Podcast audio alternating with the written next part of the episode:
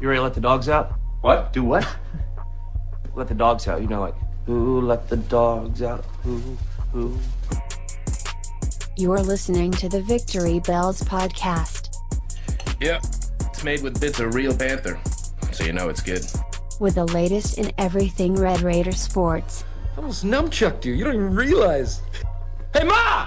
Can we get some meatloaf? Here's Will McKay You know, I'm just a just a big, hairy American winning machine. If you ain't first, you're last. and Matt Clare. Hey, guys. Oh, big gulps, huh? All right. Well, see you later. What is up, everybody? Welcome into this week's edition of the Victory Bells podcast. I am your host, Will McKay, joining you live from the good old LBK, and joining you from uh, from farther south, from uh, the southern reaches, as you would say, almost near the old Gulf, I guess you'd say, is uh, my man Matt Clare down there in H Town. What's up, Matt? Hey, what's up, Will? How you doing, man? Man, I'm doing pretty good. I can't complain. It's been uh, good week, you know, so far. It's only Tuesday, so uh, I guess can't complain about anything, man. But but then again, very rarely can I complain about things, you know. Yeah, it's been. Uh, I mean, I can't complain too much. It's it's that soupy time of year down here in Houston, though, because it's been raining off and on for It's seven like a days. swamp cooler. Yeah, and then it gets up to like 84, 89, and it's just ugh. No, it's that's just that- disgusting. that is the one thing I will say that's kind of sucked is kind of the polar opposite of that up here in the nether regions, basically of weather of weather patterns where you don't know what it's going to be. Like the last five days, and especially over the weekend, it was like 60 degrees, and then at night it was like 40 degrees, and of course that's what would happen on May 1st in in Lubbock. So, um, but other than that, it's been good. So, uh, so things are uh, are going really well, and uh, just kind of jumping into things. Speaking of things that are going really well for uh, the Red Raiders, got news this last, uh, I guess, at the end of this last week that uh, satellite camps are now back on. The NCAA overturned the ruling to ban satellite camps. So, just real quick, you know, we just wanted to talk a little bit about that, and obviously just kind of how stupid of a decision it was in the first place, and just kind of crazy that just because you never really see from public outcry the NCAA really do anything, uh, but I think there was starting to be some pressure kind of on them, and they decided to flip it back. So uh, if you're if you're Texas Tech, you're certainly happy about it, you know. Yeah, I mean, I think a lot of coaches are happy about it, and I, I just think the, uh, I don't know, a large group of athletes and a large group of folks that have that have grown used to to uh, competing and holding these camps and traveling across the state. I mean, I think it puts them at ease. And I, I've got to say, I mean, overall, isn't it isn't it one of the the more weird or odd things that you've seen? I mean, we all know that the NCAA kind of is the strange. butt of a lot of the jokes, but it just seemed like the public outcry just really made this thing do a 180 and, and they didn't really have much other uh, of a choice, you know? No, they, they didn't have a choice because you, I, I think I think the biggest point you look at is when you see how this limited so many prospects from being able to go so, to so many camps, and I think that's the sticking point that you really talk about and how it limits schools, you know, like Texas Tech specifically, who aren't in a major metroplex area or or close to one, close to like a big one of their big hotbeds where they take a bunch of their prospects. So I just think there was so much outcry, and the thing that and you'll we'll probably never hear about it, or if we do, it'll all be kind of back, you know, kind of back uh, backdoor rumors where I wonder how much internal pressure there was from schools, uh, not obviously not in the SEC, as far as you know, you know, schools like Tech and, and schools in the Big 12 and the Pac-12 and and in the ACC and these other places. I, I just that's what I wonder is how much pressure do you think they got from from other places internally? You know what I'm saying? Yeah, I, I mean, I don't know so much about internally because, I mean, Texas Tech is, uh, it, you know, yeah, it's a Texas school, but especially like we talked about it every week on the top. You know, I'm here in Houston, and you know, for a lot of kids, that's that's just a, a world away. And so you have to be able to have these camps across the state. But I think what you'll start to see now that, okay, these are legal and we don't like it when so and so does this or, you know, they'll threaten to make them illegal because of this or we've, we've now set the precedent that this is okay. You see the schools with deeper pockets. Like, you know, we've talked about it uh, probably a month or so before uh, that that not just every program can do what Michigan did. No, I mean that not. that costs like I think hundred seventy seven thousand dollars for them to to make the travel and to do all of that. Texas Tech probably doesn't have that sitting around in the budget. Mm-mm. You know, they they all hop in a big, you know, uh, a big caravan of, of people with a big old truck carrying all their gear and, and they go around the state. And that no way, shape, or form costs 177k. I mean, heck, with all the camp, uh, you know, payment entries and all that, they probably more than pay for the uh, the volunteer coaches and and all the the the benefit uh, of making these trips. So I guess that's the big difference you'll see is is you've already seen the Texas coaches come out and say, well, hey, we're going to push the issue on satellite camps. We never have before, but uh, we're going to go to the the talent rich portions of the state. And if we decide to go outside of the state, you know, we'll do so strategically. So I think you'll see that. You know, I think you'll even see schools that, you know, maybe two weeks ago where we said, well, yeah, you know, Texas's and the A&M's, they don't really do satellite camps. Well, guess what? A&M has already got one set up in like Georgia and Tennessee. Uh, Which so makes sense for them being in the SEC Well, still, now. Right. but but traditionally they didn't do that. And they and didn't so need now- to though, traditionally. Maybe maybe not, right? But now it's like, okay, well, if it's going to be legal and and this is is this is allowed, then this is what we're going to do. Yeah, absolutely. And and whenever you, you look at a school like uh, uh, like Tech like Tech specifically, and, and you mentioned this, you know, beforehand whenever we were kind of having our you know uh, pre-podcast meeting where uh, you wonder what Texas Tech might do in the state of Oklahoma with the connections that Coach Spavital and some of the other guys on staff have. You know, could you see uh, Tech, you know, maybe do a camp up at Tulsa or somewhere like that? Because I think that would make a lot of sense for Tech and what they're trying to do right now. Yeah, no, I mean, I agree with that. Um, and we'll just have to see where it goes.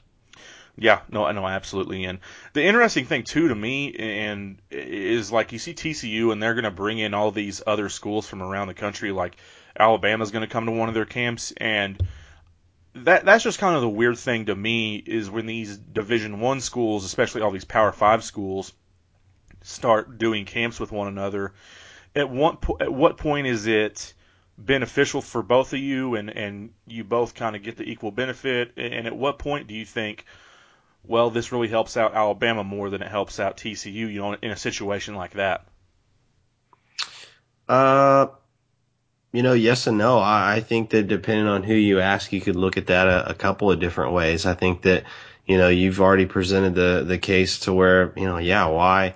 You know, they're already coming into the state and cherry picking some of the top kids. But, um, on the other hand, somebody could say, well, they're Alabama and they're going to get who they want nine times out of ten. So even if, you know, the TCUs or the Baylors of the world tell them to, uh, to get out, you know, it's not going to make that much of a difference. And I think you see that with Harbaugh and Briles as well, uh, at, at Baylor and Michigan holding their super camp in, uh, in Waco. So I don't see Tech making any of those moves. Uh, I don't see any of that because of the cancellation and, and now the, the reformation of camps. I, I think they still continue to do their own thing and, um, I don't know. Kingsbury's never really been into the hype. He's never really been into Right. all the extra stuff. So, you know, what you see is what you get. I mean, I, I think they might do a video or a tribute every once in a while on social media, but I don't, I don't think that he starts to jump into this thing head first and, and doing camps with other, uh, schools. And, and No. to be quite honest,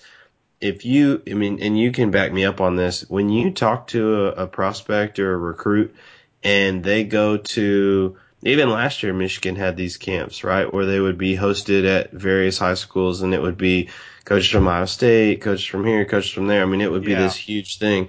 And that was the idea and, and it's promoted by a company, right? And, mm-hmm. and you'd have, let's say, let's say we work with even numbers here. They have 400 kids at that camp. Well, your experience at that camp or your ability to actually get seen at that camp is is significantly smaller than if you just have Texas Tech there with a few coaches from Nevada and there are 100 or maybe even 150 kids. You're getting Much more, more reps. intimate. Yeah, it's much more intimate, more reps, more one-on-one time with coaches. So I guess it really depends on your school of thought. A lot of these kids are shelling out 30 to 40 bucks per camp. So, um, you know, not every kid just has a, an endless supply of, uh, you know, 40 per Right, camp. right. And so they, they have to pick and choose. That's why I think it's just important for, I, I, you know, in my opinion, for Tech to just do their own thing because they're already being selective when it comes to some of these offers on the defensive side of the ball. They may as well be selective and, and kind of stick to their own thing when it comes to these satellite camps because, you know, it really hasn't steered them the wrong direction so far. No, it absolutely hasn't. And uh, with, with this coming back open, I know Tech is moving pretty quick to uh, schedule all their new camps and kind of figure out where they're going to be this year. I obviously would assume there's going to be two in Dallas, two in Houston, one in East Texas, and one in Central Texas is, is what I would assume as far as how they'll uh, how they'll kind of do that. So uh, we'll let you guys know as soon as we hear uh, where they're going to have the camps and uh, when they're going to get a look at a bunch of these prospects. And uh, speaking of guys that used to be prospects uh, four or five years ago, and guys that just now uh, are on the other side of the equation as far as being a prospect, guys that are prospects for the NFL. All these guys got drafted this last weekend, as the NFL draft was last weekend in Chicago, and excuse me, and uh, Texas Tech had three guys selected with uh, Le'Raven, offensive tackle Raven Clark going to the Colts in the middle of the third round, and then DeAndre Washington going at the beginning of the fifth round to the Oakland Raiders, and then you had Jakeem Grant going at the beginning of the sixth round to the Miami Dolphins. So I think the three guys that you thought Tech would get drafted got drafted, and uh, everything kind of went uh, as you kind of expected. I think uh, Le'Raven may have gone a little bit further down than I think I expected, or maybe a couple other people thought. Uh, I kind of thought he might go to New England there at the end of the second round, but regardless, that's a good landing spot for him. Uh, you know, DeAndre Washington, that was exactly where everybody kind of had him pinned to get drafted, was in the fifth round and goes to a place where uh, that fits him well. And then uh, Jakeem kind of got drafted, you know, kind of a surprise, real early in the sixth. So, uh, so you got the three guys drafted, and uh, I guess just kind of your first thoughts on on those three guys going, Matt. No, I mean I think we, we all had, had followed the draft uh, musings and and and uh, procrastinators or procrastinators, sorry, prognosticators uh, over the I mean, past. likely likely pro- procrastinators. They as did that too, yeah, yeah. Uh, but over the past few months, and, and we all kind of had a feel that that Clark and Washington were good to be picked. We we felt comfortable yeah, about yeah, those guys at least being picked. We you know third, fourth, fifth, whatever, right? Uh, but Grant having his name called that that was pretty cool, and um, it, it's been great to see all of the coverage on the guys, the comments, and um, you know I think you hit the nail on the head. I mean, you talked about how you interviewed DeAndre out of high school, and so I think for me personally, if if we can have a moment of selfishness, it's it's just going to be kind of cool to start seeing some of the the guys that I covered go into the draft next year, possibly, or even the year after. Um, will will really start flowing in. I, I noticed some of the JUCO kids uh, that that had gone, but they're way late and they're kind of more obscure picks. I, don't, I didn't Right. remember anybody that was just really out front, you know, with a great opportunity. But um, but but I think that aspect was pretty cool. And and I was watching the draft with my uh, brother-in-law, and he even made a comment. He's like, you know, all I care about is Cowboy stuff. That's my outlook on this. And and you know, like this guy and that guy and what he did there, and and so it's just different perspectives. So to me, that was really fun. Uh, but to see those guys, I mean, to see Clark uh, end up with an organization like the Colts and to hear him, you know, being asked, well, hey, you know, now you're going to be blocking for this guy named Andrew Luck. What do you know about him? And, and he's like, you know, ah, I mean, he's, he's amazing. He's one of the best quarterbacks there is. So I'm just, I'm really lucky. And so just to see him excited, uh, DeAndre, I think that the more and more I read it, it looks like he's going to have a real opportunity if he For can sure, get in there a and, really good opportunity from what Yeah. I read, yeah. And and so, I mean, above and beyond that, you know, I mean, out of the three guys, I, we, uh, you know, going back to the beginning, we knew Clark and we, and we knew Washington were going to get drafted, but, you know, I do still believe that Grant could make the biggest splash. You know, he could get in there on special teams, and we've seen what he does. And the NFL is all about speed. The NFL is all about uh, athleticism. You know, at that highest level, and if he can, uh, if he can, you know, keep some of those those jitterbug moves going at that level, he's gonna he's going to be in the league for a while. He's going to at least be a special teams contributor, and then um, I'm already looking forward to the you know NFL preseason. If you think back to the the last few years, we haven't had a lot to to look for uh, from from Red Raiders when it comes to that preseason time frame, and now we've got three different teams to follow, so it'll be pretty fun. Absolutely, absolutely. And whenever you talk about uh, with Grant, from from what I've heard, I think they're really looking at him to be their honestly their primary kick and punt returner, and to uh, replace uh, Jarvis Landry as that guy. So I think it's really exciting that that's what they see out of him. And from some of the comments I saw after the draft, from you know how it is with with anonymous scouts on those kind of things, and uh, there were two or three guys that thought that he would be kind of the steal of the end of the draft as far as a guy that not many people are talking about and really kind of makes a splash on special teams and uh, could really kind of maybe even move in as, as a fifth option or fourth option as far as a receiver. I even heard uh, someone compare him to Trindon Holliday, but Trent, but he's a better receiver than Trindon Holliday uh, ever was. So so I think you're really excited about him and the, and the legitimate opportunity he's going to get. Uh, I think then you look at at uh, at DeAndre and and the the most exciting thing about that is you look at a guy last year in uh, Latavius Murray who's you know the starting running back for the Raiders and he had one of the highest uh, carry per, like carry load percentages as far as running backs in the NFL last year and they really are trying to find a guy to be their permanent third down back and from everything I've read uh, it sounds like they really want DeAndre to come in and be that. So I'm excited to see what he does because I just know how hard that that kid works, and I know how much he cares about it and how what it means to him, and I know the talent he has, and I, I don't care how short he is. That guy is you know dynamite in a in a in a small package and has the speed, has the moves, can can pass block, can do all, can catch. So I, I just I just think that's a really good opportunity for him. And then you look at Le'Raven and goes to like you said one of the best organizations in the NFL and the Colts drafted two offensive two offensive linemen there early. They took a center in the first round, and then they took Le'Raven, who uh, is going to play one of those tackles. I guess I, I would assume he's going to play right tackle. I would guess from from the beginning. So uh, I think that he could be, you know, a piece of of an offense that now that they've kind of tried to retool that offensive line that really shines again this year. So I just think all three landed in really, really good spots for them, and you don't always see that when guys get drafted as, as far as you know like a good fit or uh, a guy that's, that you feel like going to have a good opportunity. But but it, amazingly, I think all guys have really good opportunities to kind of lay their claim to uh, kind of a role on each team. Yeah, that's the fun part, and and definitely Le'Raven, and that'll be fun because you know anytime you're you're working with an Andrew Luck, he's going to make you look good uh, a little bit too. So uh, it'd be interesting to see how they adjust to the next level. But I mean, I've, DeAndre has improved every single year, you know, barring injury, and too, and and, year. and yeah, and that was just the one time, and you know, he fought through that, and I, I think that if he can uh, continue to improve. Um, you know, we've we've talked about that uh, at length. That that you know we see some of the comparisons to to some other of the players, and and um, a lot of the, what I read about him is just his strength, his strength, and you know you just really didn't. It's just funny to me because we didn't really think of him like that uh, when he was here at Texas like Tech. bruiser. Right. You just thought of him as as that guy that could just pick up chunks of yards and you know, he was he was small enough to hide behind that line and kind of pick and choose his spots. But you know, he he just did so many different things that um it's just it's pretty impressive to see um you know where these guys have come in, in four years, and, and I can say the same about Jakeem Grant. Um, you know, just wish those guys the best, and it's just all that much important to, to turn around and replace them now. So um, we'll just have to keep tracking them throughout the off season and, and into mini camps.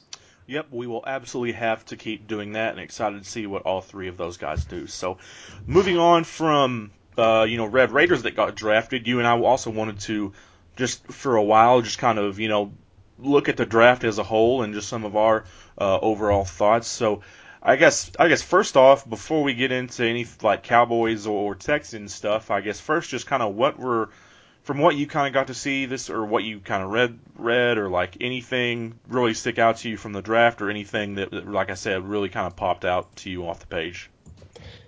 Well, number one has to be. I mean, everybody probably knows what I'm going to say, but it has to be the Tunsil stuff. I mean, I think that's like some yeah. next level stuff Uh, That's and, like thirty for thirty material as far as a story, like down the road.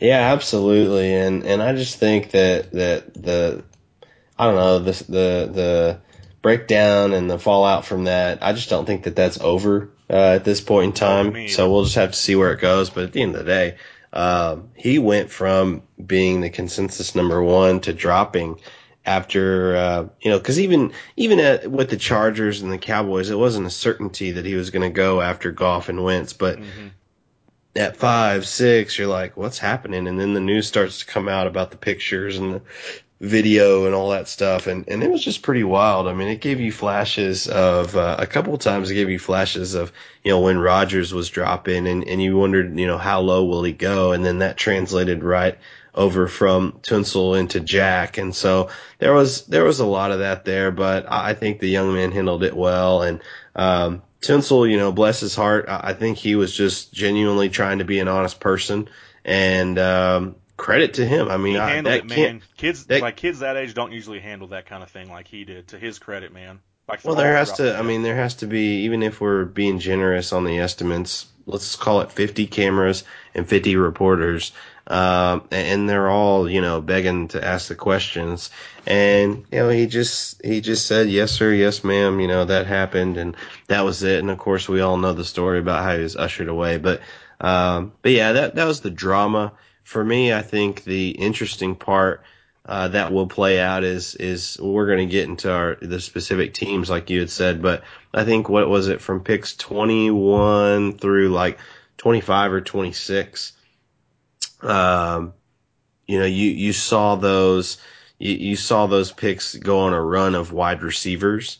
And and Mhm. so that's that's why you know I I look at those and and I I just wonder you know who's going to really kind of excel at the in the at the next level. And I just think man like how do you guys pass on Treadwell um, even if this guy's really fast you know uh, in J, in in the in the Right. Notre Dame kid right? Or even if this guy is is long and can go get the ball like a Doctson I just think that you know what what is proven in the NFL and it's just that nasty go get it Dude, kind of dude like like Treadwell and that's what he is compared to those other guys Yeah, no, he is, and, and the the thing that I always say about the NFL is is is speed at receiver is so flat out overrated because whenever you see guys like Jerry Rice, Terrell Owens, and Anquan Boldin, those are all guys that run in like the four eights in like high four seven, like low four eights, and those are three guys that are all going to be in the hall that either are or are going to be in the Hall of Fame.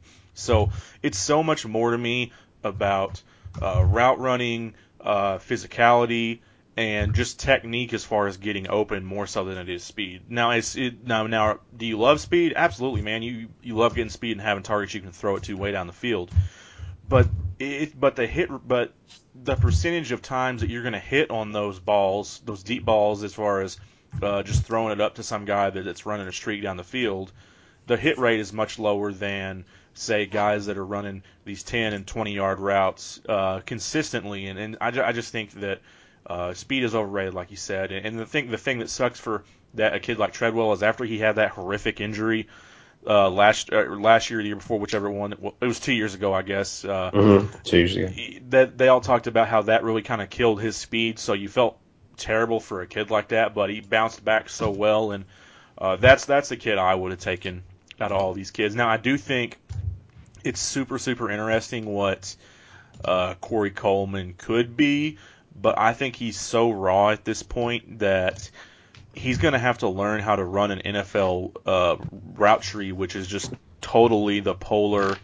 Like to compare it to what he did at Baylor, it's basically comparing like a pop-up color book to like a physics book as far as the difference between Sure. between what he's going to have to do at the two levels. Yeah. And I get that. I do. But I don't, you know, I, I think it's fair, right? I'm not going to argue it. But at the same time, you know, where we sit and, and the team that we cover, you know, let's say that we're talking about a Lauderdale next year, or we're talking about, um, uh, I'm sorry, man. Who's the uh, the new JUCO uh, Willies? Derrick you know, what yeah. if these guys are trying to go to the NFL and oh yeah, all they know is this coloring book compared to this? I mean, I I, I buy it, it. no, but I, get buy it though. I buy it to an extent, but you know, players make plays, and in the NFL, you know, these guys, if if a smart coach will will bring them along slowly, and yes, I think what's most important in the NFL is is the communication factor, right? Yep. You're gonna you're Yep, in yep. louder stadiums, you're going no huddle, uh, you're you're you're going into the huddle, you're you're doing this that, and you're you're learning all the new playbook and the nomenclature. That's more important to me to be able to be where you're supposed to be than to learn the entire route tree, right? I mean, no, if I the- agree for sure. the right coach and the right quarterback. And, and, and, and I didn't lump Corey Coleman in with those other guys just because I think he is that similar dog type of receiver and time will tell. But compared to, compared to the Notre Dame kid and Doctson, I just thought like, wow, He's- you know, you, you're going to probably think, Hey, we could have had that kid. And the thing about Will Fuller is that, which is the Notre Dame kid, is the inter- interesting thing to, to me is like he run, he runs like a four three one or like a four three flat, but he had the highest drop rate of any number one receiver in college football last year. So, like that's that's the thing. Like for me, you know, whenever I see the Texans, it's like they need another reliable guy other than DeAndre Hopkins. And is he going to be that, or is he just going to be this fast guy that you use as a decoy? Or uh, he's he is or is he going to basically be Darrius Heyward-Bey?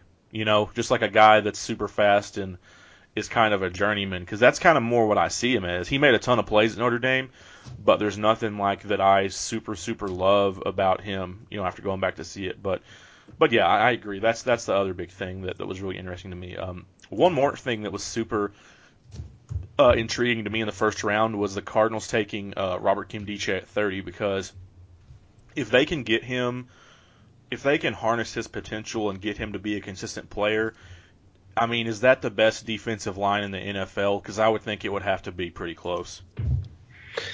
Yeah, and I mean, and even the uh, even the Patriot or Patriots, even the Panthers went defensive tackle with their first round pick. So I mean, it's just it. Uh, I mean, it shows you that the good teams in the NFL they've got they've got a ton of these guys, and they're bringing them in and out, and and that's the way it works. Is is if these guys pan out, then then great, you reap those benefits. But at the same time, you're always going to have to be looking for more depth because the guys that pan out are going to go make 90 million guaranteed or whatever it is, and you can't have too many of those, if any, on your roster and and field a competitive team. So, uh, yeah, I just you know I wish our teams would do a little bit more of that, but you know, so is life. I know, man, I know. Uh, the last thing before we got into Cowboys and Texans specifically, I wanted to talk about was uh, just a little bit of kind of Big 12 and where guys kind of got drafted. And uh, the, the one of the things that really just jumps off the page to me about about the Big 12 was, and I'm counting it right now. I'm pretty sure that West Virginia got one, two, three. Uh, they had they had four- Five. four of the five DBs, four of their five starting DBs got drafted this year, which is just incredible. All three of the guys, because they play, they run a a four two five or whatever. So all three safeties got drafted, and one of the corners got drafted, which it just makes like they were a really really good defense last year, and that, in my opinion, was the worst game that Tech had offensively last year, and that was a lot to do with what those guys did.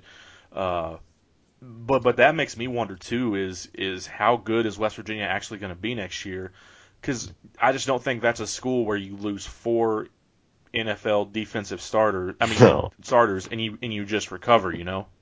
Did you did you what I did is I found myself watching the highlights of uh Joseph killing people basically Oh, and and be, and remembering, hey, that guy was out against Texas Tech. That's probably nice, right? right? yeah, and it didn't work out at the same time. But that dude, and and I kind of I wondered if that would happen where he would somebody would take a chance on him in the first round because I watched that guy play football for three years, well three, and then the four games, and he is one of the best safeties that I have ever watched in the Big 12. He just absolutely just soul would hit people with like just soul crushing hits on people, and on top of that, he is just so rangy. So I think the Raiders will love him as far as uh, as far as the draft pick goes, and then some of the other guys, you look at Emmanuel Ogbah going to the Browns, and the the craziest one was how far that Andrew Billings fell, and I guess there's some concern about his leg injury from last fall, and that's why he fell so far. But even even so, that dude is just not a guy you wait until the fourth round to take. I don't care what his health status is, unless you just don't think he's ever going to play.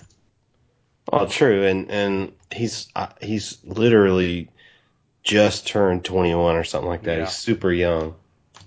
Right, and that was my whole thing was I could not believe that he fell all the way to the fourth round. Like you want to talk about value picks, that might be the best value pick in the entire draft as as far as And it, Uh, and another team that's just adding defensive line depth. Yep, yep, absolutely, absolutely they are. Uh, anybody else here that sticks out? Um, I thought it was Texas only had one kid go. Again, the only kid that got drafted was uh, Hassan, Ridgeway. was Hassan Yeah. Ridgeway. So it just makes you wonder, like, what they've been doing down there. As like, what are they doing in there? Like, like you, you just never know what they're like. What is going on in Texas because they keep getting good good classes, but none of these kids are turning into NFL kids. Uh, yeah, I mean, I, I'd say to be fair, that's the last. Uh, that's the, the these are The supposedly Mac the yeah. last batch of the Mack Brown era.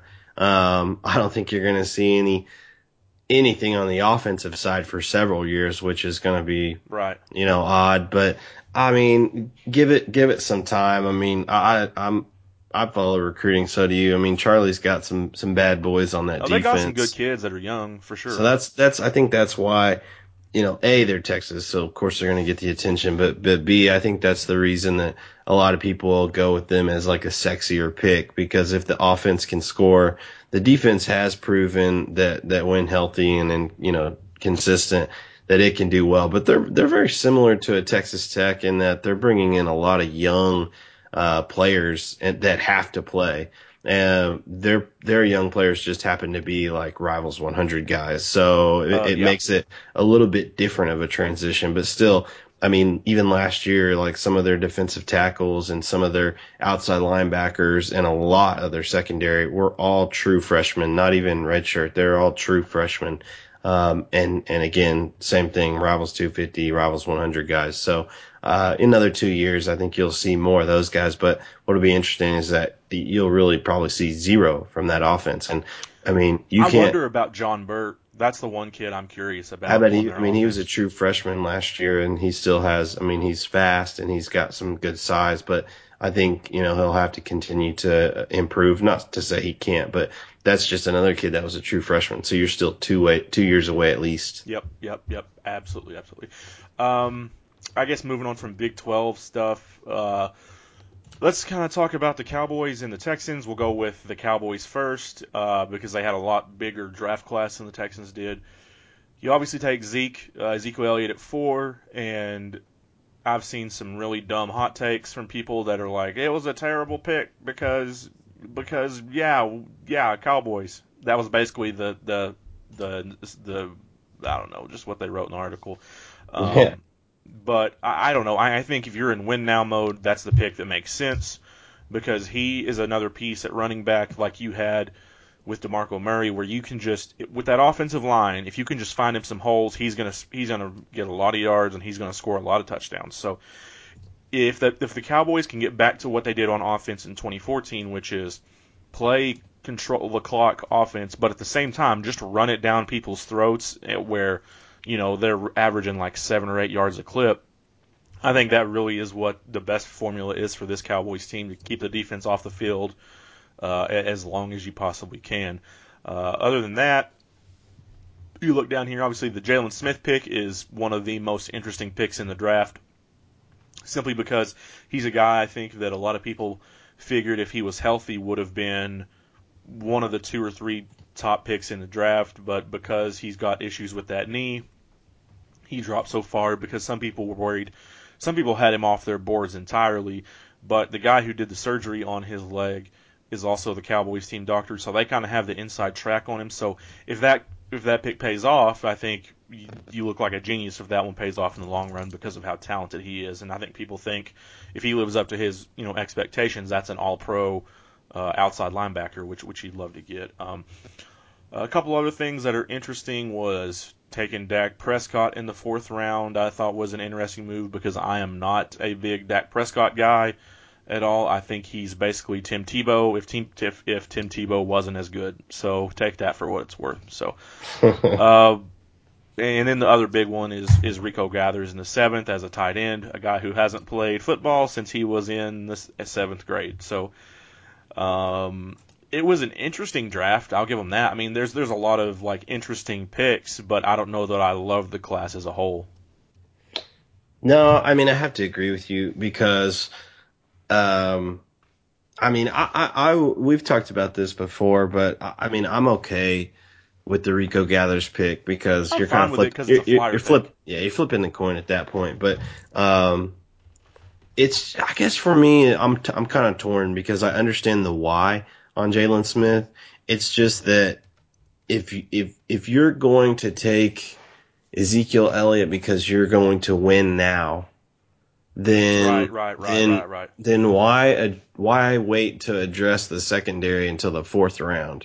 Because if you're going to want to win now, then I got news for you. You know what you've got in the secondary is a joke, and I know the idea is that a healthy running game is going to help the defense, but what happened two years ago is two years ago. Yeah, Philly's going to be crap. You know, the Giants are going to be a question mark. But Washington's getting a lot better. They had a good draft. I thought I liked that yeah, and they and they've had a tremendous offseason as well. So, um, you know, yes, they're going to do some good things, and and yes, it's uh, I don't know, it's a situation where uh, where you know, maybe long term Jalen Smith turns into a terrific player. Maybe Ezekiel Elliott, Elliott comes in behind that line and, and works wonders. But there's also the reality of, of building for depth as well. And, and so they ended up having, they ended up taking another running back later in the rounds. Um, and I just, I guess I just question where the defense is going to come from. I liked how they went and got a, another defensive tackle that was promising, but you never really Mm-hmm. secured your defensive end um, until later. Um, And he's it- kind of a if at all, you know. And, and Tapper's a weird pick because he could be a defensive tackle at the next level instead of an end.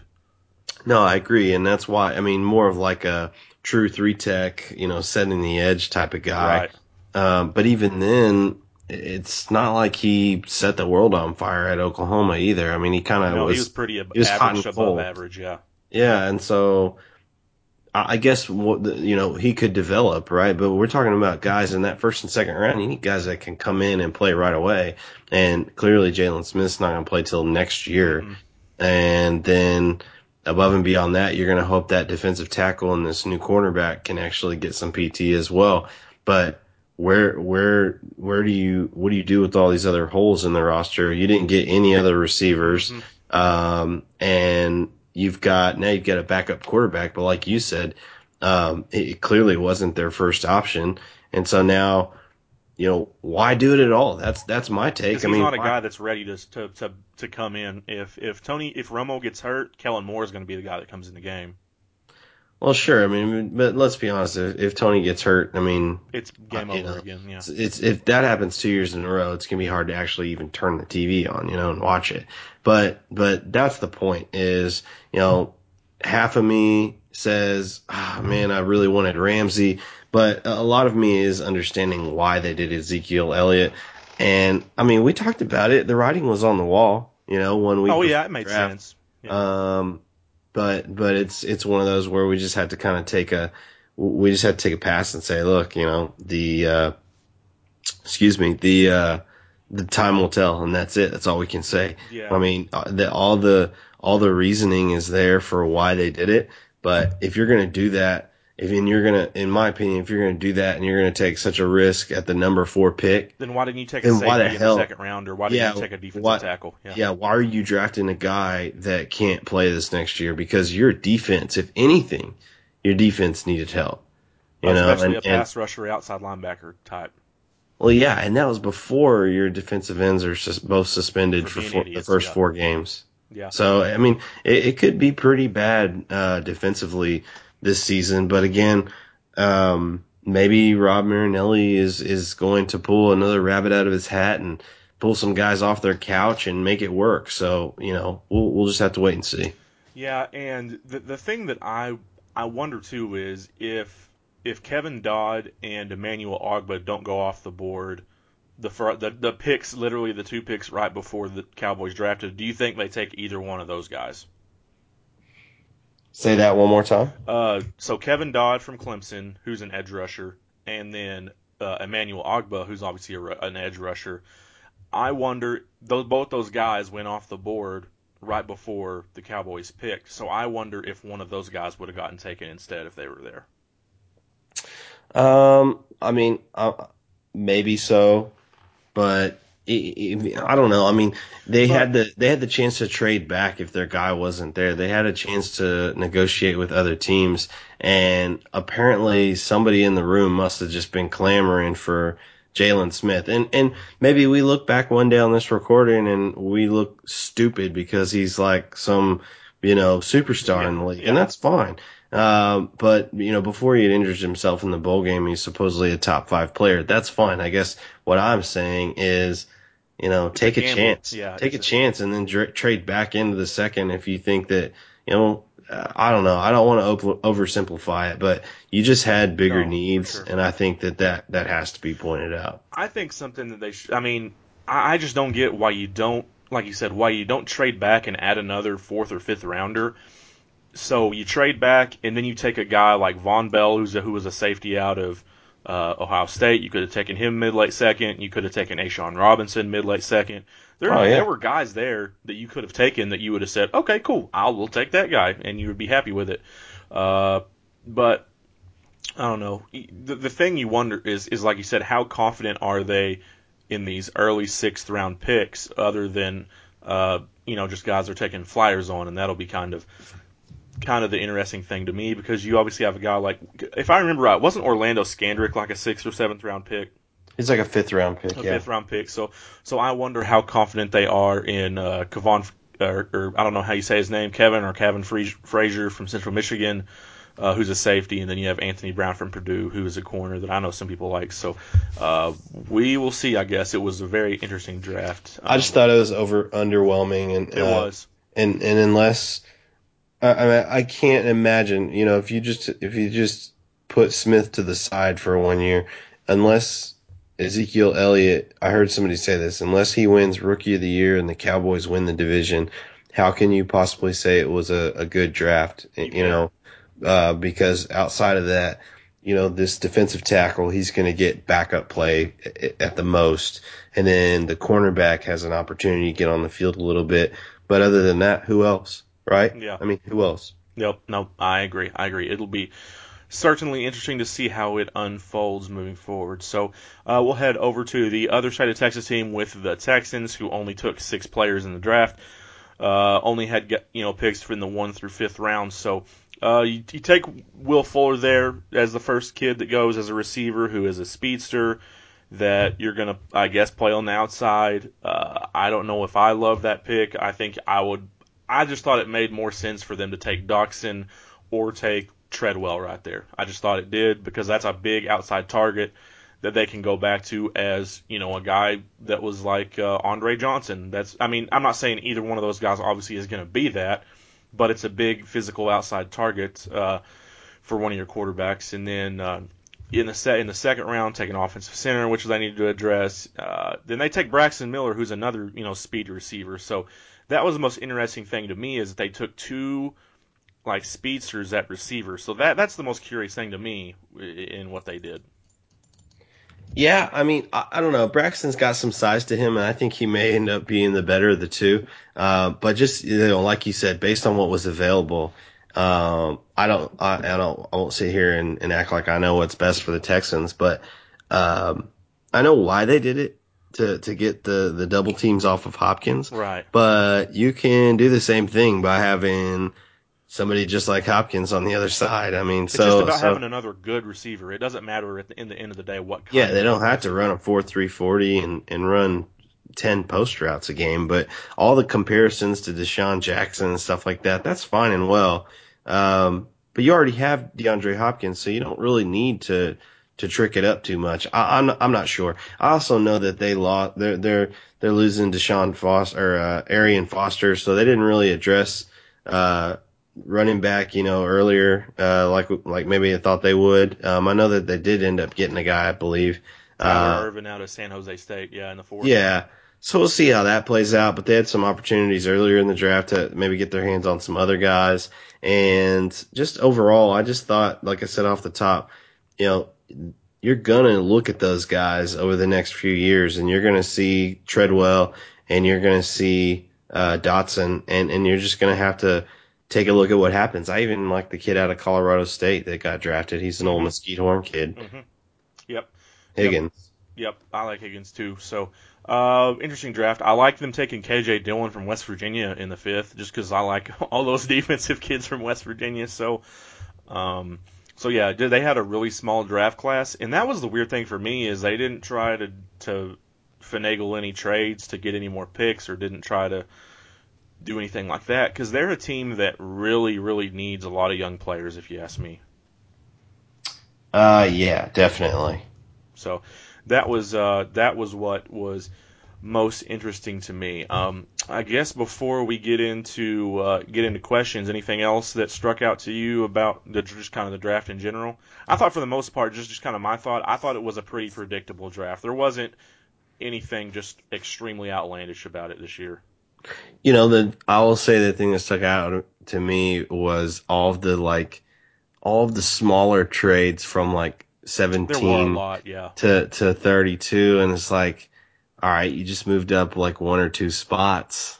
Like I don't know where's the gamble in that and I don't know. And and you always see a team trade back into the first. Um, you didn't see a lot of that. Um, so so not not a whole Which lot Dallas of was kind of rumored that that was kind of the talk is that they were going to try to get Paxton Lynch, which Which I'm- makes the other Prescott move all that much more weird. Like you, like those guys just really kind of caved to, um, I don't know, they just kind of caved to what, uh, people said or thought that they should do. And I just, I thought that was kind of lame because, you know, if Dak Prescott isn't a guy you th- like, because they, Stephen Jones made comments about Paxton Lynch, you know, saying, yes, we did try to do that. And here's why we think he could sit and develop behind Tony Romo and then to turn around and and then you've got to answer questions about well you did take this guy oh well i'm not sure if he can develop but we're to try you know i mean it's i don't know it's kind of like a comedy of errors and and i think that you know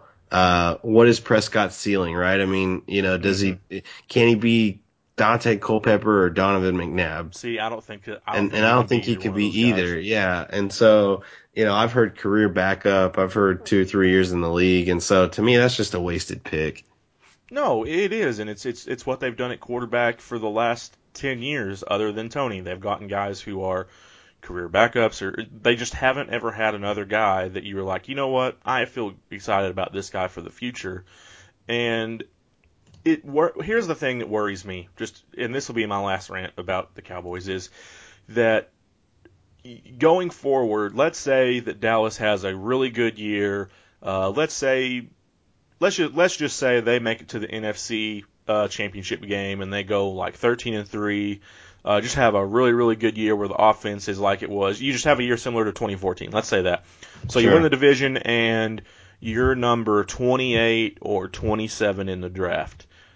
So how many more years do you feel like you have with Tony Romo? Three, including this year, four at the most. So that's just where I'm at. It's it's it's just that that's something they have to be thinking about because what kid are you going to take that low in the first round that you feel like is going to be the franchise starter for the Dallas Cowboys for the next 10 years, you know? I mean, yeah, I, I guess so. I mean, they, they they didn't make any crazy moves to get Goff or Wentz, and and they've got Tony, so the the pick at four was win now, like we said, and and then in the in the in the second, you know, that's where they went with Smith, and so so a little bit of a little bit of both sides to that, I guess, but. Um, you're right. I mean, you've got to see what happens, and, and I've seen some of the early returns on the top 2017 quarterbacks, and it it doesn't look that good. Um, Well, the guy and- everybody is all on is Brad Kaaya, and I don't know what I think about him, you know?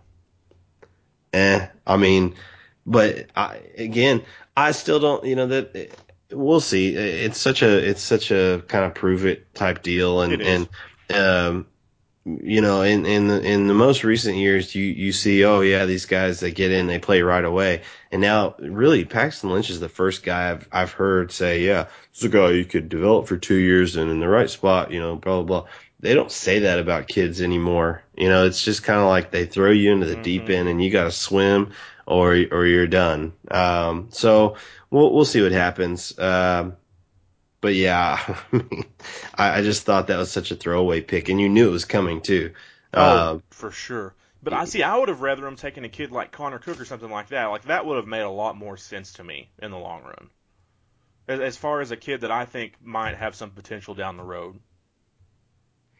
Well, yeah, but I think that he was off the board at that point in time, and and um, I thought it was a little high in the second, so you know maybe they're in between a rock and a hard place on you know where their board shook out. Yeah, no doubt, no doubt. Um, so cool. That well, that's it for NFL draft talk, and we will move on to uh, questions from over at Red Raider Sports. You guys asked several this week, which we are very grateful for. Keep on uh, giving us questions. We love to answer your questions and want to know what you guys want to know about. So uh, we'll start off with uh, Mr. Root, who did ask about uh, you know tech guys that got drafted, and since we already talked about that, we'll skip that part of it. But uh, we'll start it off with a little fun and say food question: favorite burger joint, either in the LBK or elsewhere that's not fast food. Uh, we've got a uh, we've got a place down here in Houston called Hubcap Grill, and it's downtown, and it's it's kind of it's really small. You kind of got to duck your head to go in between the, the two different buildings, and um, it's a heart attack on a plate. But it's one of the it's one of the better burgers here uh, in town. I like a place over here uh, called Pina's, just a, a hometown place. Um, but I guess chain wise, I mean they have Papa's Burgers down here. Right, Those right, are pretty right. good. Um, but yeah, I don't know. Other than that, I think that's it for me. Cool. Uh, for me, and I kind of thought about it a little bit. Uh, there's a couple places as far as semi chain because they're both in Lubbock and Amarillo. Uh, I'll say Blue Sky. It does it right. Solid burger, great burger every single time. Uh, but my pick and a little kind of hidden gem as far as a good burger uh, is at Local, which is a bar on Broadway, and they have one of some of the best burgers in town. One of the best burgers in my town in or in town. So that's my pick for as far as in Lubbock is either one of those places. I don't think you can go wrong. So. Uh, next question is from Brett TTU who asks, assuming no injuries, who's going to have a better offensive line at the beginning of this year, Baylor, Texas, or Texas Tech? Uh, and then where does Tech's OL rank in the Big 12 at the beginning and the end of the year? And just starting with Tech, it's going to be interesting to see how this group kind of meshes together because you have Baylen Brown, and you're just going to put him uh, either at left tackle or right tackle right now. It kind of sounds like, depending on how how far along that Matt, uh, not Madison, that, that Terence Steele comes along, because I think they would like to put him at left tackle. Uh, could see Baylen starting out at left tackle, and those guys flip flopping kind of throughout the year, depending on how Lee Hays feels about it. And then on at center, you got Tony Morales, who is a senior that I had that from what I heard had a great great spring, so I think they're excited about him as an older guy that's really kind of growing here late, that obviously is very talented and was out of high school. Uh, then you have Justin Murphy who will be back this fall, and, and if he's healthy and if he's what he was, you I think you feel really really good about four out of the five starters. Now it comes down to the fifth guy, which right now is is Madison Akamnonu, and you wonder if it's him or if it's somebody else that ends up taking that spot. And I think right now he would be the guy. So uh, the thing will be is how do those guys mesh, and that's what happens anytime that you start three new guys on the offensive line is, is those guys have to learn chemistry with each other. So I would say, as far as beginning of the year, uh, where kind of who has the better offensive line, I'll say even though Baylor did lose as much as Tech, the way those guys have that system running, and they have, you know, for the last four or five years, I'll go ahead and put those guys at the top of the list simply because, um, like I said, they have such a system going that I'm not gonna uh, poo-poo on them until they change it. I'll put Texas at second just because they have so much experience coming back in, at several key spots with Connor Williams and a couple of those other guys. Uh, and I'll put Tech at third. Now, as far as the end of the year, I think you could see it be one or two Tech and Baylor, and then UT last. I, I just think Baylor and Tech have better talent altogether on that offensive line. So Um, that's my thoughts. I guess. What are your kind of thoughts based on what you know about the three offensive lines? I know you may not know a ton right now. Well, I mean, I know Baylor is probably replacing as much, if not more, than uh, Texas Tech, uh, and and I also know that they've had uh, a few uh, injuries in the uh, in in the spring practice period. So uh, anytime you're replacing the offensive line, there's there's never any guarantee. But it's chemistry is the ultimate thing with offensive line. Well, certainly, and and I think like you said with uh, with Murphy, you've seen what he can do, and you hope to get that back, and you you hope that uh, Akamnonu and Steele can and come in and flash. And then you have to have some some solid leadership and play from uh, Morales and Brown and some of the other guys coming back with experience. So, you know, I, I think it'll all play itself out. I would say don't sleep on Texas though because uh, they got you know, better as, as, the year went on. A lot. Well, but as I was talking about earlier, I mean, the, if you look at the the youth on their roster, I mean, they are recruiting well, and so you've got the You've got the big uh, uh, Samoan kid out of Trinity that went there last year. He was an All American, as well as the Colton uh, kid, I, I forget his last name, out of Coppell. He Connor, was also wait, Connor Williams. Con- Connor, yeah. Connor Williams, he, yeah. he was also an All American. So you got two of those guys returning, along with a couple early enrollees and whomever else that they add, and and new coaches. So. Um, it really just depends on how they adapt to that scheme, but um, if they can um, you know, those guys came from Tulsa who who came from Baylor. So if they can mix a- yeah, in that system, that yeah. that power run game uh, with some of that spread concept, you know, uh, like I said, look out. But it has to click, obviously. So so I, I would say that's my dark horse for for being the the one. Um, but watch out for Baylor. I mean, because they're they're always reloading, but at the same time, like I don't know of any names that are just emerging. Right. I, I do think as far as from just kind of with how this is going to work with with Tech starting essentially three new starters, I think they could go from having the worst start to the season to the best finish to the season out of the three. Just because there's a lot, I think there's a lot of talent out of that group of five. No, I, think they're very talented, and, it's just like you said. It how does it come together? Uh, but but also think about the quarterbacks that these lines are protecting. I mean, Mahomes can make He's these the other guys look a a lot mile, better. yeah. yeah, Yeah, but um, but yeah, like you said, he's the best by a mile, and he'll and he'll move and he moves around, and those other guys don't really do that as much. Uh, it'll be interesting to me to see if, if Shane Buechele does take that job at Texas. That could be kind of an up and down adventure all year for them.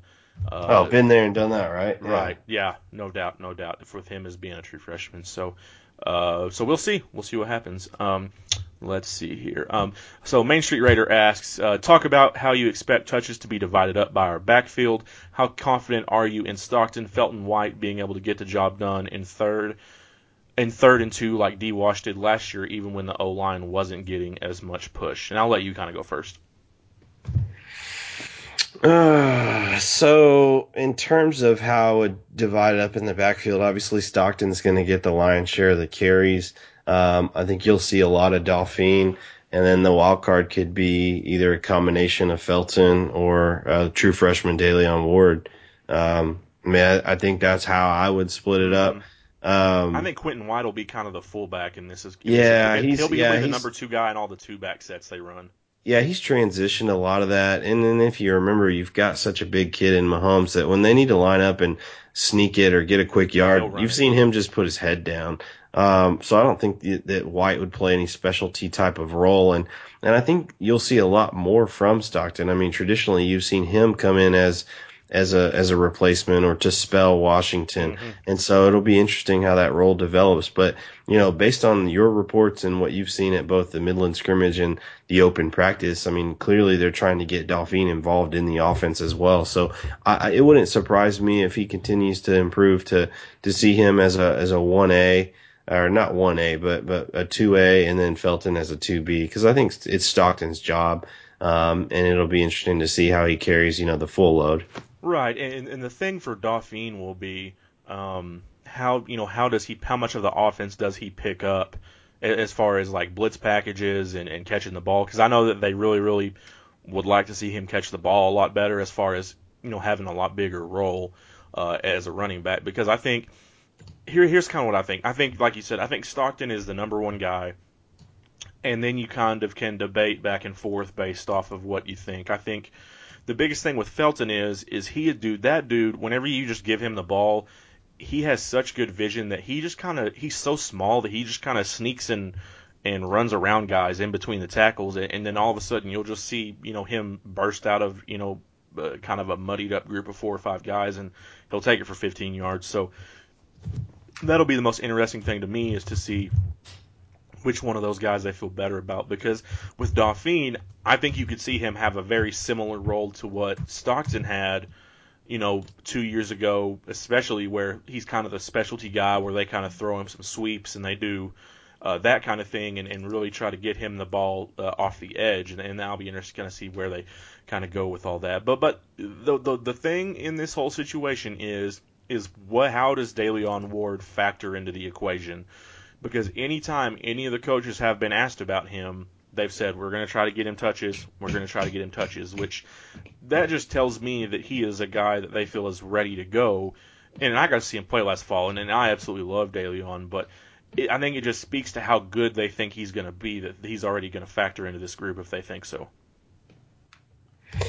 Yeah, and, and well, and you have a new coach uh, at right, running right, back, right. and and I guess it just depends on, on what he can do when he comes in. Maybe that's too ambitious, you know, maybe not. I think running back's one of the positions where if you can if you can block and, and you can be where you're supposed to be and, and protect the football. Um, I mean, you can look at Stockton; he played his freshman year. So uh, if you got the juice and, and you can do it, then uh, and you pr- prove that you belong on the field, I think you know you'll see them there. However, um, you know, maybe proceed with caution. I think that, uh, you know, a lot of coaches wanted Dauphine on their team for good reason. So I think Foster's going to bring him along, uh, throughout the rest of the spring and the summer. And, you know, that could be your one, two punch. I mean, Dauphine's not a monster in comparison, but he's a bigger guy than Stockton and he's going to be able to get, um, you know, more of those put your head down type of yards, whereas Stockton is, you know, running towards the edge and making people miss. Yep, absolutely. I agree with that. Uh, next question goes from JD Ward 66, which is after seeing some early 2017 mock drafts with Pat going in the first, what are your thoughts on the possibility of that happening? I, for one, think he has all the physical tools scouts covet, but also the mental makeup slash toughness they love as well. Uh, who knows where that lands him? So I guess just the question is, what do you think about the mocks where uh, Mahomes are going in the first round, which there are a couple out there already?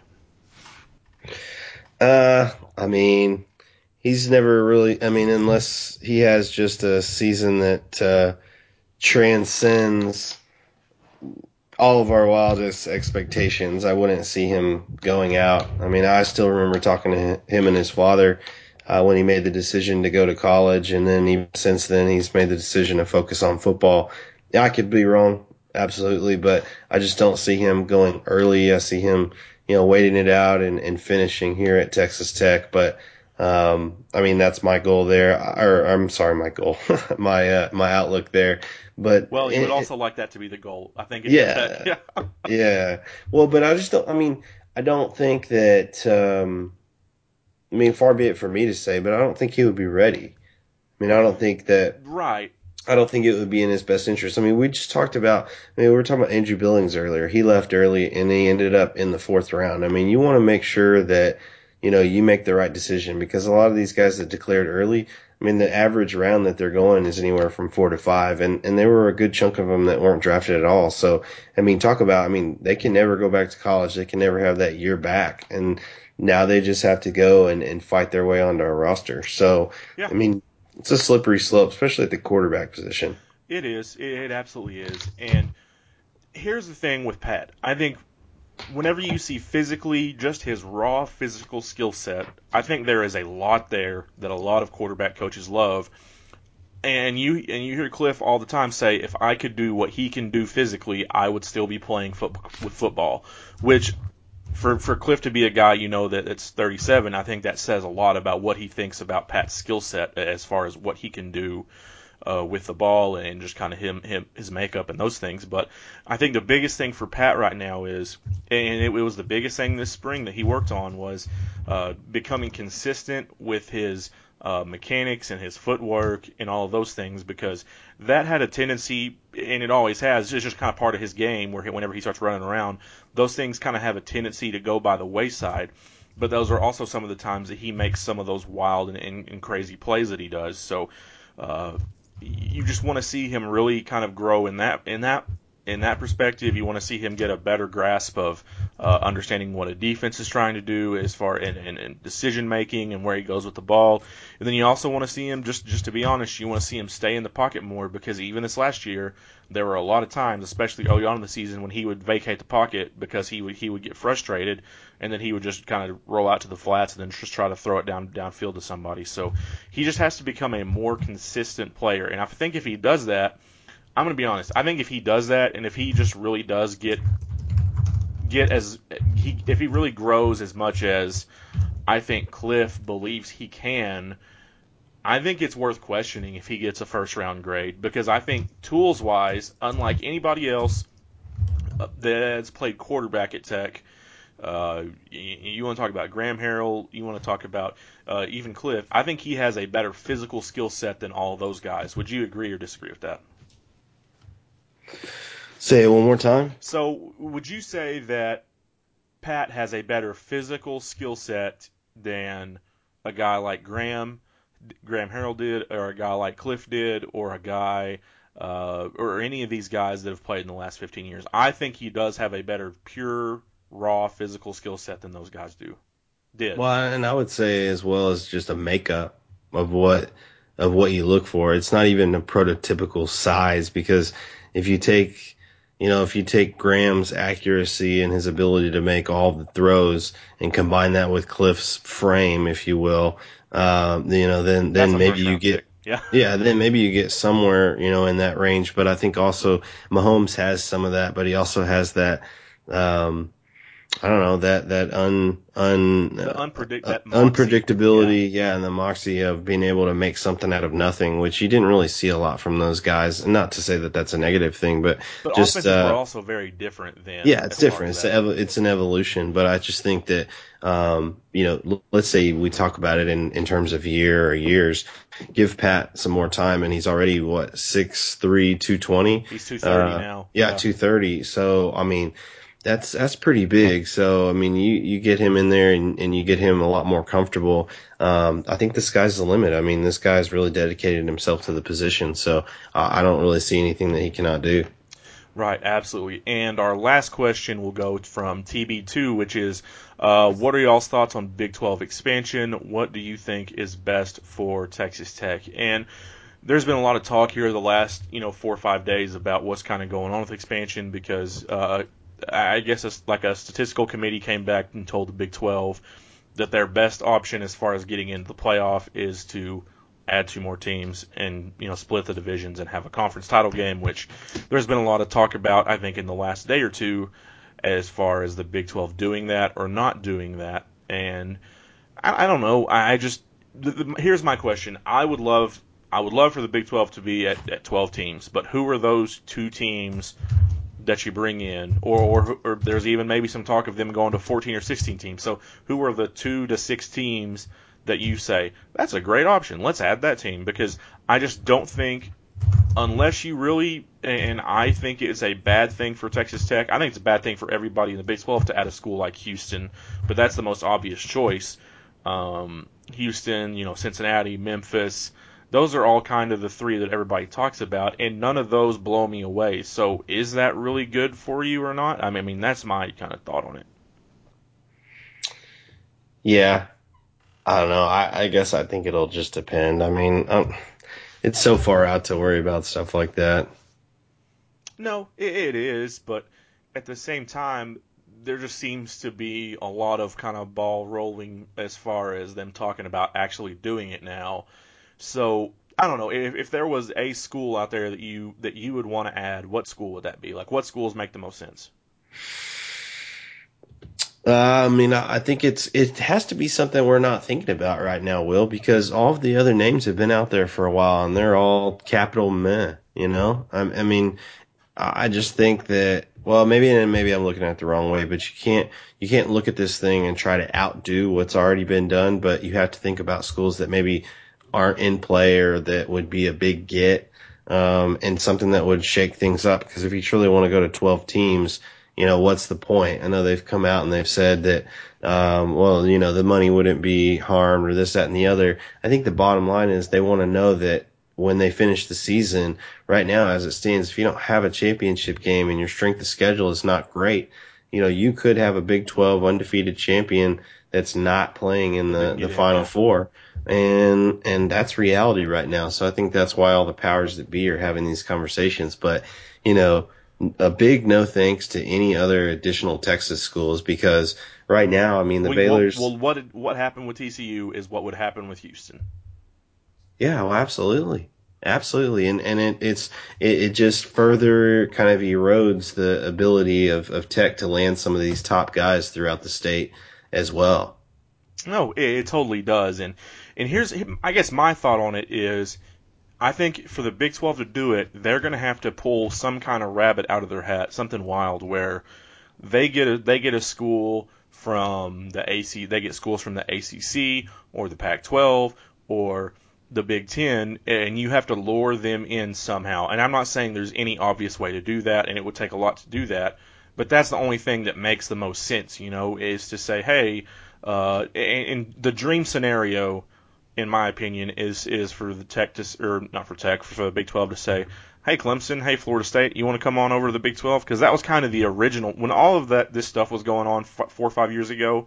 That was kind of the big talk was that Florida State and Clemson were kind of the two under the kind of under the surface of the water teams that were kind of interested in the Big 12 and, and, and all that. So that you would have to do something like that, or add Notre Dame, or I wonder. Here's here's what I wonder. I wonder if a school like Nebraska, because because look at what they've done in the Big Ten.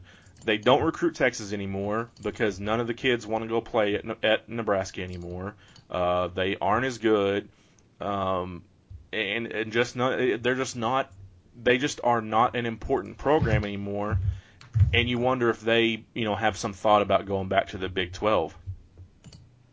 I mean, possibly. I mean, I think anybody would take a phone call, but I think it at the end of the day, it's about dollars and cents. Will it is? I no. mean, you know, I don't think that they're saying, well, how much more relevant could we be if we did this? I mean, I know that that plays a factor. I won't. I won't say that but it doesn't. Just, just think about how they how they went from one of the relevant teams in the Big 12 to being an afterthought in the Big 10 at this point. Yeah, I mean, I guess it's fair to say, but I mean, if I were you, I'd check out their recruiting class No, because they're, they're doing, having a good doing year. pretty damn good.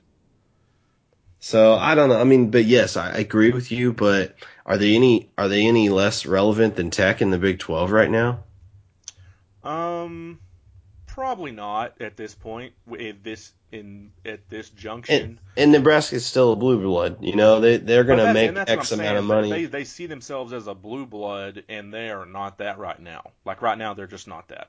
Yeah, no, I can I can totally agree with that portion. Um, but on the whole, you know, why did they do that, and and are they happy with what they're doing? And and I would say yes. And I think, I mean, I don't know, I don't want to overrate it now, but now that all the alignment has happened, you know, I just don't see, you know, your average recruit doesn't care um, about proximity and stuff like that. I mean, if you're in Nebraska, you could still play a game in Dallas or you could still play a game in Houston if you really wanted to.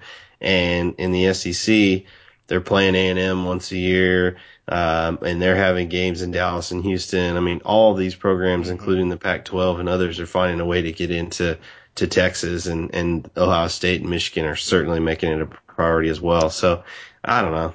Yeah. Uh, and, and just kind of an out, just kind of a wild out there off topic thought, uh, as far as the state of Texas. Did you see where Texas had the most kids get drafted this year, but the Big 12 finished fifth in kids that got drafted, which says to me that, and it's something, you know, that you and I certainly have seen over the last couple of years, but it, it's crazy to see even over the last four or five years how much how many other programs from out of the state are now pulling kids out of the state, you know? Yeah, I mean it's it's alarming. I mean it's uh I mean I know a lot of the decisions are made because of academics, but a lot of them is are just being made because those programs are getting in on them and getting on them early and often. And uh, there's so many kids here in Texas that once you get down below the the elite star level guys and you get into your 5.53 stars, 5.63 stars, I mean, you losing a battle to Northwestern or you losing a battle to a uh, an Arkansas or, or uh, Arizona State, Yeah, Arizona, I mean, that, Arizona State. That's it becomes a big deal, you know, and, and so I think you've seen that affect uh, Texas Tech as well. Yep, you absolutely have. You absolutely have seen that affect them. So uh, that's it for this week on the podcast. Uh, unless you have anything else to uh, to throw out there, Uh, no, man, RIP, RIP Prince. man, that's no doubt. That was a sad day, sad, sad day. I will say I'll give props to uh, my boys over there at the Tech baseball game. They played four or five Prince songs the day after uh, the day after he passed away, and that was that was something that was really cool for me. It, it was to see just kind of how big of an influence that he's had. I think kind of under the radar more so than than maybe you think uh, over the last you know 30, 20, 30 years. Um, because like at every single sporting event that week that weekend, they were playing all his music all over the PA, which I thought was really cool. Yeah. No, I mean, I, it was still before our time, but I mean, a lot of the classics, you know, we grew up listening to. And then, you know, some of the up, updates and stories that I saw were, you know, that he actually wrote and, and helped, uh, with the music on some other songs that, that you may not even known about. So, so yeah, he was definitely influential and, you know, sad to see him go, but, uh, I don't know. You asked me if I had anything else, so just RP Prince. Uh, one more question: What thoughts on thoughts on views? Oh yeah, um, I like it, man. I mean, anybody that's asked me, I mean, it's it really is 50-50, like hip hop and and uh, the other fifty percent is maybe like rap or hip hop R and B, and then the other half is rap. Um, and I think that's what you get with Drake, so that's what you expected. Um, you know, it wasn't his only album in two years, but it was his only solo album, and so I think with 20 songs strong, you know, he, he brought it. And, um, I don't know. I just, I think there's going to be at least, you know, at least four to six classics off of, uh, off of this thing. I mean, I've listened Yeah. to it over and over again since last Friday. And, um, I mean, there's a, it, I, what I like about it is there's a song for kind of every mood that you're in. And, and that's kind of it's what I dig about it. Album. Yeah. And I get a lot of old, like on some of the beats even, I get, uh, I get some old, like early Kanye kind of, you know, the, the, the 40s to 60s, you know, Lots soul, soul reverb music. and yep, yeah. I agree. Yep. Um, I kind of thought it's I like it a lot, but I also like Drake when he's at his most Drakey. So um, so you know what I'm saying? Yeah, like, you like, do. like this this album is very like peak Drake. Like this al- as Drake as you can get is what this album is. So uh, I liked it a lot. I think it's as far as the album, it's the most like nothing was the same. Like that's the one that's the most similar out of all his other catalog, I would say. That, that's that's what I think anyway. Yeah, I mean, I think that uh, I don't know. I mean, I think that that I, I, there's like a hour long interview that he posted. I didn't get to watch the whole thing, but um, I mean, just kind of his vision and the reason that he did the album, the reason it's called Views and all that. I mean, I thought it was cool. I mean, everything he does is thought out, and you know, maybe some people listen to this think it's stupid, but at the same time, um, like you said, there's a there's it kind of tells a story and there's there's a different song for every mood that you're in. And i think you know for me everybody it's funny like you, you see all the fakes you know what i mean? You see all the posers because they couldn't have downloaded the album but like 10 minutes ago and they're already commenting on their favorite song and oh it's trash. I'm like you it's no way you could have just listened to 20 songs. I mean it's probably an hour and a half long. This album trash, bruh.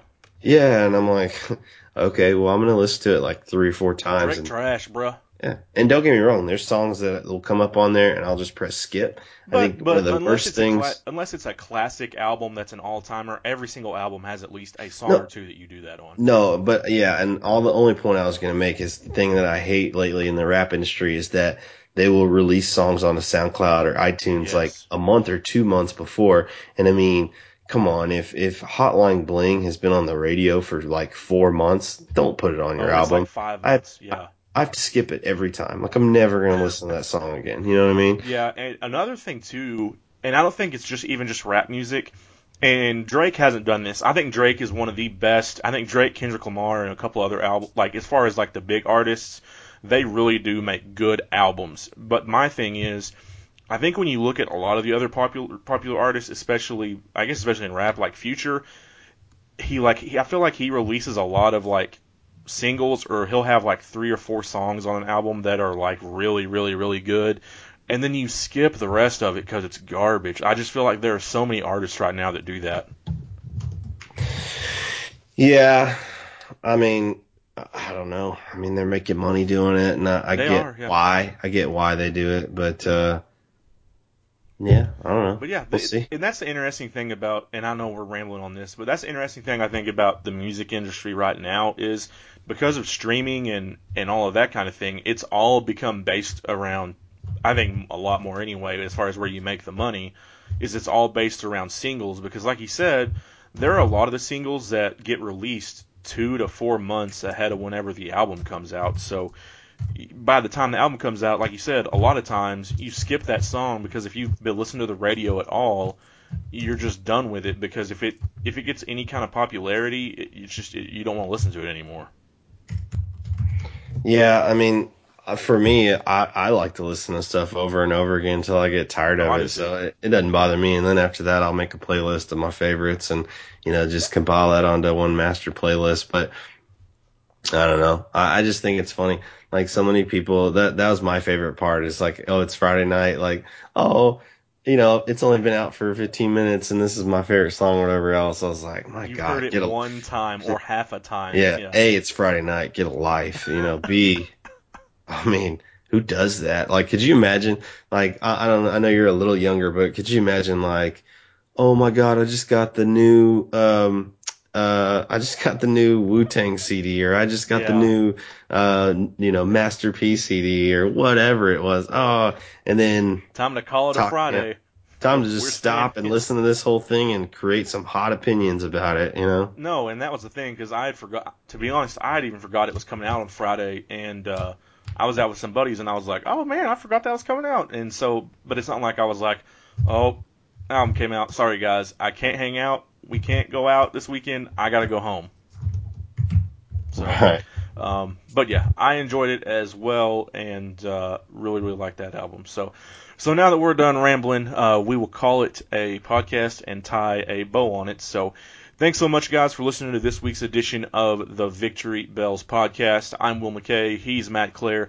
Thanks so much for listening, and hope you guys have a fantastic weekend. See ya.